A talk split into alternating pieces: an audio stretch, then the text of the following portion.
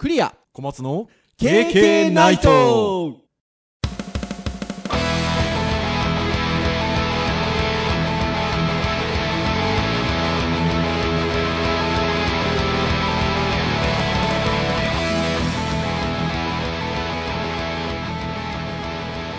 ケーケーナイト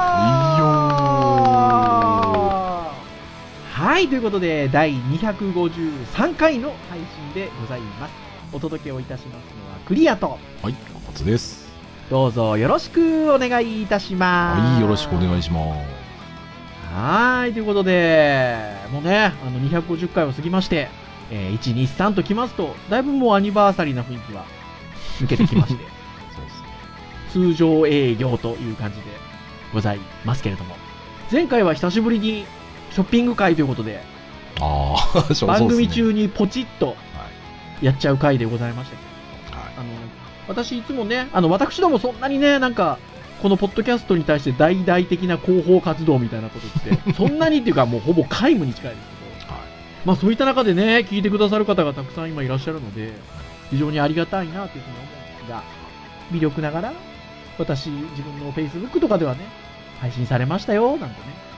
投稿させていただいてるんですけど、意外といいねついてましたよ。お。前回も。紙物しかも、ほら、またやっぱちょっと紙物だったりとかそういうショッピング会なんで、普段ちょっといいねをつけてくださらないような方がつけてくださってたりとか、やっぱ面白いなーっていうふうに思ってたんですけど、なんか配信聞いてても楽しそうに喋ってますね。あそう ちなみにですね、えっと、私はまだ実は来てませんで、届いてなくて、えっと、まだ待ちの状態なんですけど、小松先生来たんですってね。もうそうですね。収録した翌々日実質20、まあ、30時間ぐらい後かもしれないですけどそうですね、はい来ましたね。多分あの、まあ、ペーパーナノっていう商品を扱ってる、その、ベンダーさんという言い方をするのがいいのか、なんでしょう、えっと、が、様々なのでね、ああ代理店その、のたまたま小感松先生の買った、えっと、ペーパーナノを売ってたところと、えっと、僕が多分買ったペーパーナノを売ってたところの具合で、到着が違うかもしれないし、はい僕はでもね、あれが大きいかなと思ってて、僕、あの、普通の会員なんですよ、アマゾン。プライムでしょ？うんそうですねプライムですねもうなんかあの、プライム感出ちゃってるかなって。そんなバカだ 聞いてて思いました。アマゾンさんもプライム会員さんだからもうすぐ送んなきゃみたいなね。まあまあまあまあまあ そうなりますねそう、でも、まあすぐ来て、でほら、小松先生また素敵なことおっしゃってたじゃないですか。私が奥さんと娘の前でドヤリングしながら作るって言ったのに対して、えーいや、私は息子と一緒に作りますよ、みたいなことを おっしゃってたんですけど。実際、あれですか？届いて作られたんですか？そうですね。と届いてこんなん買ったよって言って。でうちの子もゲームタイマーとかをこう午前午後で持ったりするもんですから、ほうほうあほうほう割ともうゲームタイマー使い切った頃にうん。お父さんこれ作ろうって言ってくれて あいいけどごめん今仕事中だからまた後ねっつって。うん。で日曜日に午前中のそのゲームタイマー終わったタイミングぐらいで来たので、はい。じゃあやろうかって言って開けはて作ろうとしたんですけど、はい。いや、思った以上にね、紙がちっちゃい。あー、うん。あの、そのなんていうか、その画面上で見てた感じよりもってね、まあ高さいくつとか書いてありましたけどね。はい。でもそんな高くなくて、実際う。ん。で、えっ、と、多分、もう本当に僕が思った感想で言うと、ペーパークラフトなんですよ。その穴を、穴のところにこうね、紙のこう切られたやつをピッとこう挟んだりとかして入れて、うん。で、こう組み立てていくようなもんなんですけど、うんそれがまんまちっちゃいんですよ。あーだから多分レーザーカッターで細かく切られてるんでしょうね。だから、はい。折るのに、もうもう普通に老眼鏡かけて、こうピンセットでがっつりやってたんですけど、やっぱりだから小さいっていうのはちょっと折りづらい折りづらいんですよってきますよね。そうで、しかもやっぱりちゃんと食感用のボンとか、こまめに使っていかないといけない。根気もいるし、指先の結構細かいのもいるので、はいうちの子もやっぱり頑張ってやってたんだけど、あの、いやっぱちょっとこう、片っぽうまくいって、そこを入れてる状態で接着しなきゃいけないんだけど、他の方のところ頑張って入れるとして、そこ入れたら他の方外れちゃ外れちゃって、それがずーっと繰り返しで、はいはいはいはいうまくいかないっていうので、若干、まあ、めげたというか、飽きちゃいまして。うん多分、ちょっと自分だとなかなかできないなって、ちょっとストレスだったんじゃないですかね。うん。なんで一応そのままじゃあまた今度にしよっかって言ってカンカンの中に入れて置いておりますが 多分今、あの、そっちの方に小松先生の目線がいってますけど。はまあなんで僕がやっちゃってもいいんですけどちょっとそれだと面白くないので、い。このままちょっとこう向こうが言い出すまではもう何年も掘ってこうかなと思でああ。でもあれですよねって、。うん確かレベル2レベル2なんですよ。でしたよね。侮れないんですよレベル2そう、だから、ちょっと私の頼んだ熊本城が、公式サイトでさえレベル3とレベル2って両方書いてあって、どっちかわからないんですけど、なんか今のお話を聞いてると、割とレベル2であったとしても、侮れんなっていう。そう。だから対象年齢12歳バカにできないなって感じでした、ああ、そうですね。まあ、なんで小松先生のところだって、息子さん、うちの娘と一緒で、小学校5年生だから、まだだから12歳になってないですもんね。そうですねまだ10歳、うん今年11かなはい、ですよね。まあ確かにそれで言うと、少しちょっとね、あの、難易度高いなっていう、あの、子供さんにとっては思うところもあるかもしれないですね。まあなんで忘れた頃にまたちょっと持ってって本人が成長してるなと思ったらちょっと一緒にやろうかなとはい。でもね、そういうのって、なんかね、成功体験って言っちゃ言っちゃうと大げさなんですけど、うんあの、そこで何かこう、一回形作ることができると、あの、先週見てた通りね、ペーパークラフトも難易度もたくさんあれば、規模感もたくさんいろんなのがあるので、ちょっとね、は、はまる要因にもなりますよね。うんなると思いますねこれができたんだったら、じゃあ今度この大きなの作ってみようかなとかね。うんなので、まあそれはお子さんに限らず、私たち大人も意外とそうかもしれない。まあねそういう意味だと本当はもう目いっぱい時間あるなら僕はねガンプラを作りたいですよガンプラあー、わかる。でもそのガンプラをみたいな話をしだしちゃうと、もう一人の K さんとかが出ね。ああもうそうですもう専門家と言っていいんじゃないですかそうですよ。もう一人の K さん、それこそあれですよ、小松先生。あの、クラペーパークラフトなのにあの公式サイトにコメントくださってましたよ。ああいただきましたねちょっと反応ねちょっとまだね、返せてないんですよね。実はその、もう一人の K さん、実はその前の感謝を込めての時にもね、コメントいただいてるんですよ。ああはい、ねそう、だからね、これを配信で言ってるってことはね、すいません、返せてませんでと。あでも、あの、分かっているんで返しますよっていうね、んこれ意思表示でございますよ。はい。どんなポッドキャスト？ってなとこなんで、でもなんかね、ガンプラも一回やりたいですね。うんそうですね経験ね。うんっていうところでございますが。まあそんな前回の配信でございましたよ。はい。で、今日はっていうところで言うと、まあ端的に言いますと教育会ということで。まあなんかね、無理やりね、いや、ペーパークラフトから得られる学びとかね、そういう話してもいいんですけど、そうですね。あの、もう少しちょっと、教育っぽいものっていうか、なかなかね、私ども教育会っつってもね、なんかどっちかというとこ、言葉遊び的なというか、少しちょっと言葉にこだわってみたりとか、あのそういったお話させていただくことも多いんですけど、うん。はい。で、日々あのこういったポッドキャストをやっておりますと、私たちも、あのまあ、それが意味があるなと思ってるんですけど、アウトプットをするためにはインプットをしないとなかなかアウトプットができないので、そういう意味では、自然と昔に比べると僕なんかは、このポッドキャストを始める以前よりも、あの、インプットをしなきゃっていう意識がすごくうんあるようになりまして、これなんか、ポッドキャストで喋れるかもとかね、これなんか種になるかもみたいなので、ちょっとこうストックしたりみたいなことが自然とできるようになったんですけど、割とね、あの、小松先生もお話聞いてると、こういうのちょっとお話できるかもしれないですよっていう種みたいな感じで、うん。あの、くださったりとか、聞くと、ちょっとここメモ、メモっといたっていうか、あれですか？ピンタレっといたんですか？よくわかんないまあそうですね。ビジュアルブックマークしピンときましたタレスといたんですか？よくわかんない。ですけど。はい僕はポケットいたんですかね？わかんないですけど。はい。っていう中で、えっと、まあ、何の話しようかって時に、そういうね、お互いにそういうとこちょっと振り返ったりとか、なんかなかったっけみたいな。振り返っていただいたんですけど、そしたら小松先生が数ヶ月前に、ピンタレストにポンと入れといていただいたものの中で、人は知っていることしか見えないっていう、なんかキーワードを、ちょっと面白いなと思って、なんか、ピンタレストしておいてくださったようで、最初はなんかツイッターですか？うんそうですね。なんかツイッターでその記事があってでそこから調べたらハテナブログにたどり着いた感じですかねはーい。で、これがね、あの、そんなに文章量多くはないページなんですよね。あまあ、まあ、そこそこはありますけど、ただ、あの、すごい長く読むようなものかっていうと、割と端的に書いてあるページで、はいなんですが、えー非常にね、面白いんですよ。人は知っていることしか見えないっていうちょっとこの切り口うん。はいでブログに関してはですねハテナブログで森野さんなのかな？新野さんなのかな？林とか森の森ですね。っていう感じに野原ののでカタカナで、えっと、キートスさん。このポッドキャストでは森野さんとお呼びしておきましょうかね。まあハテナブログでえ人は知っていることしか見えないという記事がございまして。この記事自体はね一応日付は6月23日の日付になってるんですよね。そうですね。うん、なので、まあ、比較的新しい。で、えっと、この方は博士研究員方でいらっしゃるだろうという感じなんですけれども、えっと、その方が、まあ、書いていらっしゃるブログということなんですが、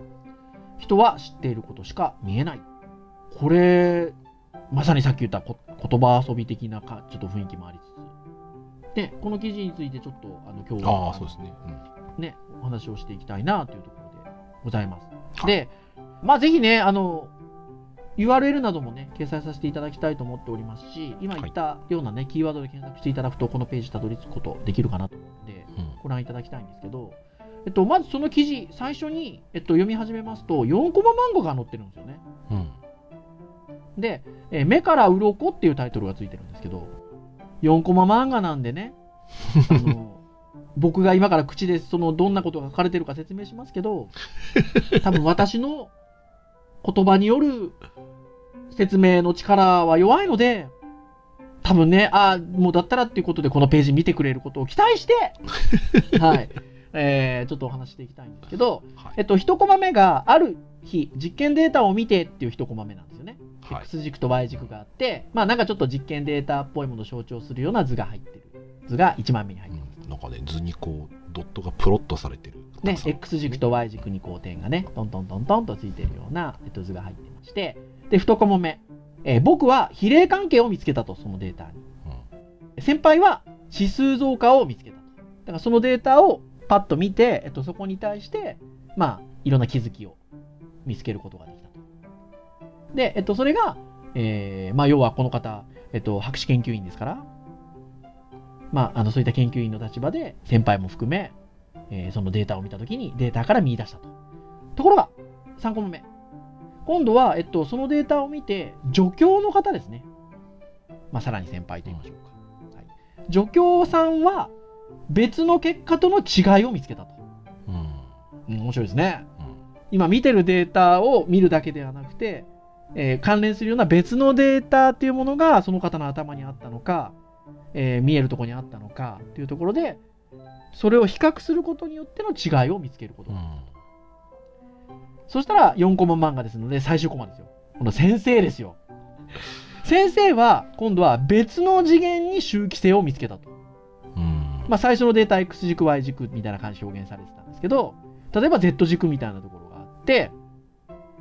えー別の次元の観点からそのデータをもとに見出せるものがあったと。はいはいはい。で、要は、えー知らないことは見えないんだと学んだっていうことでこの4コマ漫画の締めが言葉になってるんですね。はい。で、これこうやって言葉だけで聞くと、ああ、そんな、まあ当たり前な感じがするなっていうふうに聞こえるかもしれないんですけど、うん。これ実はすごくあの僕ら普段の教育活動をやってる時にも感じることですよね。うん、そうですね。実際、その、わか、わかるかなっていうところで、わかんないなとか、まあその結果がこちらが理屈を教えて、じゃあそれに対してアウトプットさせてみて、そしたらアウトプット期待されたものと違うわけですよね。はい。で、それは自分の教え方が良くないのかなと思って、やっぱり十何年やってきて、まあもちろんうん。そうなんだっていうのは分かったんですけど、結局何が違ったかっていうと、技術的な話じゃなくて、まあ、そもそも、まあ、見えてなかったというか、まあはい僕は最近は目が育ってなかったって言い方をするんですけど、うん。だからどっちかっていうと、その技術的な理屈を教えるっていうのもまあ必要なんだけど、うん。ものの見え方、結局これって今、今見えてるものは、皆さんこれが見えてますよね。じゃあこれ見えてますか？うん。で結局何かそのものを再現するときにあの見えてるものと見えてないものがあってその見えてないところにちゃんと意味があるんですよ。っていうところをはい。話すようになったら再現率が高くなったりとかしたんですね。はいはいはい。そうだから見えてるって大事だなっていうのはあるんですけどやっぱり観点がねないと自分の思う通りにやっぱなかなかこう気づけないうんいや本当そうですよね。だからあのこのポッドキャストの中でも何度かちょっと言ったりしてることがあるかもしれないんですけど、えっと、例えばあと私どもゼミを担当してたりするので、えっと、卒業制作なんか望んでもらうときに最初に企画を立ててくれるんですよね。でそうするとあの企画を聞いたときに僕とか小松先生が飛び上がるぐらいうわそれ面白そうだねっていうこういうこともできそうだしこういうこともできそうだしなんならこういう見せ方したらこんなことできそうだよねなんてね。危機として私たちが話してるのが、なんか学生さんに伝わってない感じっていうのが時々あったりして、そうですね。去年よくありましたね、それね。ね。で、それで、えっと、まあ、実際にこう、こういうこともあるんじゃないなんてね、アドバイスをさせてもらって、えー出てきて、出てくるアウトプットっていうところで言うと、なかなかやっぱそこに至らなかったりとか、あの、することって結構。多くて、で、あの、そこをして、まあ、経験が違うからねっていうような言い方を僕はよくしてたりはしてたんですけど、やっぱりその経験がたくさんあると、えっと、結びつけられるので、えっと、経験がないとなかなかそこが結びつけられないよね。やっぱり自分たちで実感しないとちょっと手が動かないよねっていうようなことはよく言ってたんですけど、なんかやっぱりそれをより端的にというか、すごく分かりやすく伝えてくれてるのがこの4コマ漫画であり、この人には見えるものしか見えないっていうこの記事かなと思ってて、あの僕らは見えてるものがやっぱ多いんですよね。まあそれを経験と言い換えるならば、えっと、見えてるものが多いので、えっと、この4コマ漫画の最後のコマで言うと、別次元のものを結びつけるような感覚っていうのが多分あるんですよね、多分おそらくね。うん。うん。そうですね。うん、あるんですけどおそらくまだ特にね学部生若いのでそのなんか一つのものに対しての見方っていうのがそんなにやっぱりまだ広くなくてその事象自体を見ている、卒生の企画だったらその卒生のき企画そのもののみを見てるっていうところで言うと、えっと、他との比較であったりとかもしくは、えっと、そういった別次元のものをさらに組み合わせていくようなことっていうのはやっぱ見えづらいのかなというところで、うん。うんまさに人は知っていることしか見えない。うんそう、だからね、あの、まあ、言いたいこととしては、僕は僕はね、よく言う方で言うと、知らないの罪じゃないんだからっていう言い方をはいするんですよね。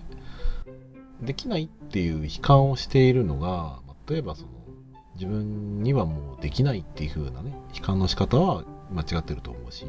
できないっていうよりも、まあ、知るための材料を集めようよっていう話の方がね、まあいいと思うんですよね。うん、そうですね。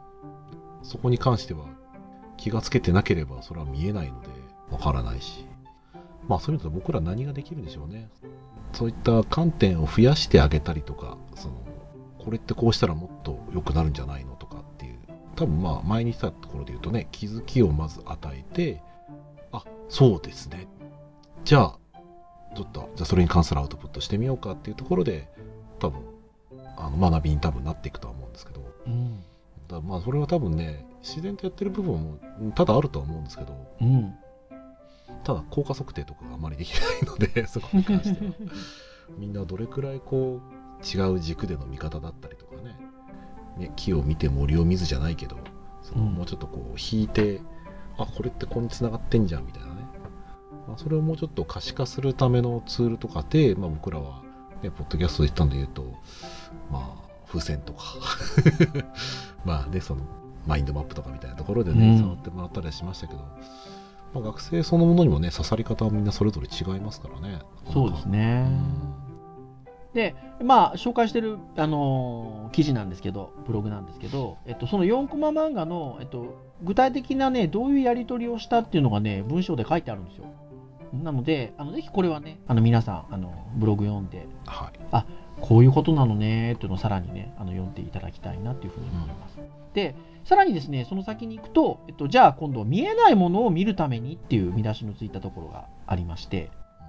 じゃあどうすれば先生たちのようにいろんなことが見えるようになるんだろうかということで、えー何年か後で、えーこの方ね、記事を書いてる方が論文を書いた時に先生が教えてくれたことがありますよっていう話がその後続いています。で、見ていくと、先生に論文の原稿を見せると、大体いいですね、とかって言ってくれたんですって。と言いつつ、と言いつつ、えーこっちの内容をこっちに持ってくるのはどうです？って言ってくださったんですって。まあ、要は順番をちょっと変えてみでも、も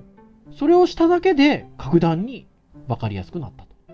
で、まあ、あの当然その方はすごく驚いたらしいんですけど、そしたら先生は、まだ甘いですねって笑ったんですって。俺こ、先生、僕、僕こういう先生になりたいですよ。かっこよくない？まだ甘いですね。まだ甘いですね。まあキャラもありますからね。で、笑ったんですって。はいで、あの、理解不足ですか？って聞くと、これがまたかっこいいんですよ。僕これいつか言いますよ。いや、俯瞰力ですよ。俯瞰力。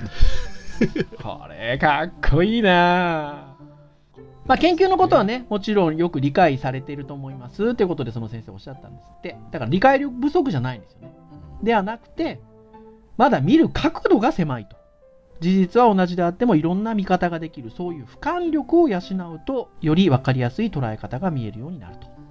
俯瞰力を養うには、何より人の話を聞くことであると。研究をしていると人からいろんな意見をもらうでしょうと。その中にはどうでもいいじゃんとか、それほど重要じゃないと思うようなこともあるじゃないですかと。ただそれこそが自分になくて人が大切だと思っている見方と、ものの見方と。そんな時こそじっくり考えるようにしてみてください。これは、あの、すごくいい話だと思います。この方ね、派手なブログに自分のツイッターのツイートをこうペタペタペタっと貼ってるんですけど、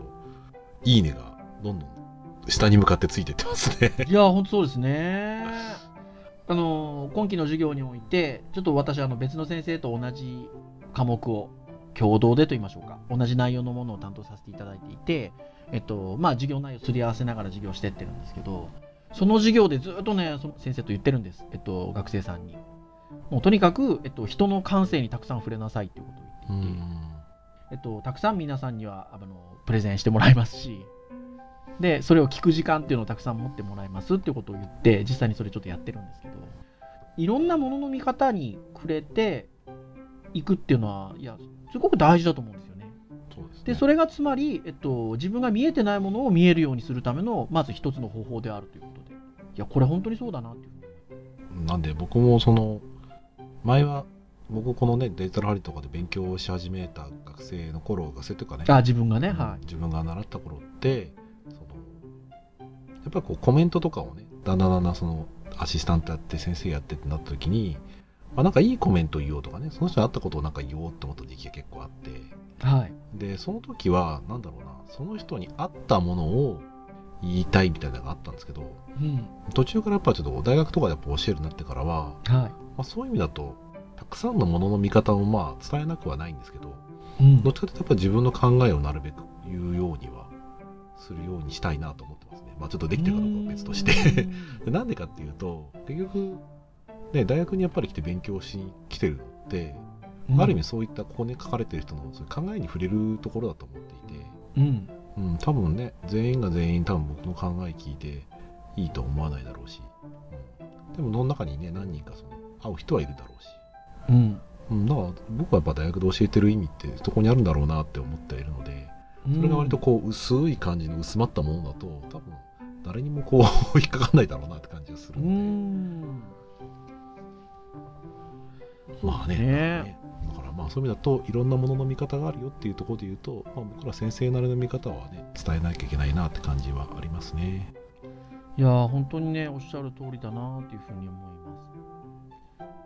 す。でも僕らはね経験から割と近しいことばかり言っちゃうかもしれないけど若い人は多分ね学生ぐらいだったら多分いろんなこう刺激に触れてそれが自分のアウトプットにどんどん活かせるとは思うので、ううんん、多分そういう意味だといろんなこう機会にあの触れてほしいし観点見てほしいんですけどうんそういう意味だとね僕はやっぱ外に出てほしいんですよね。ただコロナ禍だとなかなか厳しいですけど、はい、まあね、展示会でもいいし美術館でもいいし勉強会でもいいので、まあ、なかなか密なところは難しいんですけど今はね。なんですけどやっぱそういったところに行ってあの行くとやっぱりそういう違うものの見方をしてる人が作ったものがそこにあったりとか。はい。そうするとこう自分の考えと何が違うかってギャップがねあってまあそれがこう自分の課題だったりとかもしくはクリアすると面白いことになったりとかっていうのは分かったりもするし、多分見えてるものがどんどん増えることによってつなげられるし、ね、一つの事象を見てあこれってこうかもしれない。あこれってすごくいいかもしれない。っていうのは多分増えると思うんですよね。うん。うん思うんだけどなんか、うん、バシッとこう確かに官力ですよみたいなね。キラーキラーこうコメントが欲しいですねなんか。ねキラーコメントが欲しい。ダメだなやっぱ、ポッドキャスト253回目やるとなんか欲しがっちゃう感じが。それそれ殺し文句じゃないキラーどういうことですか？でもね、この記事、あの、さらに続いてるんですよね。で、僕これまたもちょっとあ面白いなと思ったんですけど、あの、まあ、僕が中学校ぐらい、中学生ぐらいの時にコップの水理論っていうのを知ったということで、はい。あの、なんかね、あの、これ有名なやつみたいですね。まあ、要は、水が半分だけ入ってるコップを見て、水が半分しか入ってないと思うか、それとも水が半分も入っているかっていういうやつということで、まあ、できるだけえー私はポジティブに考えようと思いましたっていうことを書いてらっしゃるんですけど、さらに続ける形で、でもちょっと、あの、久石譲さんね、あの音楽家のね、の、えっと、本を読んで少し考え方が変わりましたよっていう話に続で、久石譲さんの書籍の文章からちょっと取ってらっしゃるのかな？はい。えー目の前にコップがあると。リスナーの皆さん想像してください。えっと、目の前にコップがありますよ。コップですよ、コップ。コップがあります。はい。そうすると、全員が、えっと、それはコップだと言います。まあ、だってコップがあるんだからコップですよね。なんですけど、そこで、いや、これは花瓶ですっていう発想があるか。こうあらねばならんという意識は精神が自由ではないと。固定概念に縛られずにものを見たら同じ風景を見てももっといっぱい感じられるものがあるかもしれない。感じるものがあるかもしれない。これは面白いですね。だから、そのそのもの自体はコップなんですけど、まあ要はね、ちょっとお花を道端で摘んできて、じゃあちょっと刺しとくかって言ったらコップにちょんと花瓶代わりに入れることあるじゃないですか。ありますねそうすると、コップですけど、やっぱこれは花瓶であるっていう概念があるわけですよ。うんじゃあコップを見たときに、私が花瓶以外で何か答えられるかっていうとね、今日この話をこの後するぞと思いながらずーっと考えてたんですけど、はい思い浮かびませんでし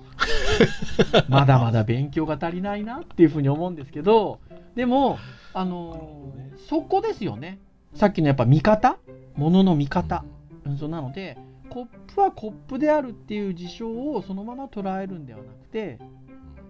じゃあそのコップっていうものを見たときに、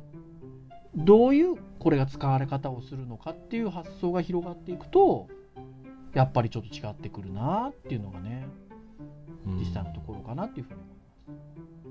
ます。そうですね。私はあれですよ、あのせいぜい思いついたのは、天井から雨漏りかなんかしてて、その水を受ける道具ですぐらい？ね。とかね、うん、でもうん。なんか、ね、コップ一つとってもやっぱりそういういろんなストーリーが生まれてくるわけで、ううん。んそこがね、やっぱりあのどう発想できるかっていうのがあのポイントだし、あのなんだろうな、それをしなんか常にやり続けることが重要なのかなって気がします。うん。か考えること。なんかその言葉を久石譲さんが発してるっていうのがまたいいなと思ってて、やっぱ音楽家でいらっしゃるんでクリエイターじゃないですか。うんいわば。なので、何かこういったものを作る人、クリエイティブなことをする人の発想っていうのはやっぱこっちなんだなっていうふうに思うと、えっと、僕らもやっぱりね、どっちかっていうとこうそういった何か作っていくっていう学生さんを育ててたりっていうのがありますので、やっぱりこういうものの見方であったりとかね、そうですね俯瞰力ですよ。これかっこよくない？俯瞰力。まあ多分ね、あの、ものの、僕、僕、あの、ちょっとかっこいい言葉をか返せるわ。もものの見方で言うと、多分ね、その前にあった話で言えば、知らないことは、ね、やっぱり、あの、知らなければ見えないっていうのと思うんで、知るってことは大事だと思うし、うんまあ、この件に関しては、僕はもうちょっと違う見方をしていて、あの年齢が上がったりとか、そのコミュニティにおいての、うんそのこれってみんなこれですよね。コップですよね。あそうそうそうそう。正しい。正しいっていうことを求めるところでのその認知のバイアスがかかるんじゃないかなと思うんですよ。うん。だ結局そのこれはコップであるってことをそれ以外のことを言うってことが異端でありその違う発想をさせるのをこう拒んでしまうような。はいはいはいはい。だから無意識のうちに新しいものの見方を閉じちゃってるようなはい。こともあり得るかなと思っていて、そういう意味だと、まあ、やっぱ若い人はそういったちょっとそう認知をバイアスかかるところがあるんだなとかそれを知るだけで、もしかすると自由な発想はトレーニングしやすいかもしれないですねああ、。本当ですね。うん。認知バイアス。認知バイアス。かっこいいことを言っいちゃったな。や、いいのかな。いや、で、えーこのページの記事自体は、これからもいろんな人たちの言葉を聞いて、人生も研究も少しでも良い見方を見つけていきたいと思うっていうことで締めてあるんですけど。ああ素敵ですね。ね、すごい素敵ですね。はい、というところかなっていうふうに思います。なので、やっぱりね、あの、物の見方を増やしていくっていうことは、あの、すごく、あの、いいことだなというふうに思いますので、あの、まあ、あの、学生さんたちにも伝えていきたいですし、あの、翻って自分自身もそうありたいなというふうに思いますね。ねなんかそういうの考えてるとき楽しいですもんね。そうですね。ちょっと閉じた考え方にならないようにしていきたいですね。うん、っていうところかなというふうに思います。はい。ぜひあの、この記事、あの、今お話ししたようなところが、本当あの、コンパクトに、でもすごくスーッと入ってくる感じで、あの、文章になっておりますので、ぜひ皆さん、ご覧になって見られて。ということで、以上といたしましょうかね。はい。KK ナイトは毎週木曜日に配信をいたしております。えー公式サイトアクセスをしていただけますと、プレイヤーがありますので、サイト上で直接こちらのポッドキャストを聞いていただくことができます。また、コメントも残していただけますので、私たちが忘れたことに、忘れた頃に、返信させていただく、ですよ。はい。ただですね、えー、Apple Podcast であったりとか、ま Android の購読登録サービス等で登録していただけますと、えー配信をされるや否や、皆さんの端末に、えーダウンロードされますので、お好きなタイミングで聞いていただくこともできますよと。はい。まあ、いろんなテーマでお話をしております。えー逆に、あの、同じようなテーマで、えっと、もうこれ、5年近くやってますから、はい昔はこんな風に話してて、最近はこんな風に話してて、みたいな感じで聞いていただけるぜひですね、えーいろんな、えー好きなメッセージがありましたら、えーながら聞きですので、聞いただけるとなっているはい。それでは以上といたしましょうかね。お届けをいたしましたのはクリアと。はい。お初でした。それでは次回254回の配信でお会いいたしましょう。皆さん、さようならさよなら。完璧やー かっこいいのか。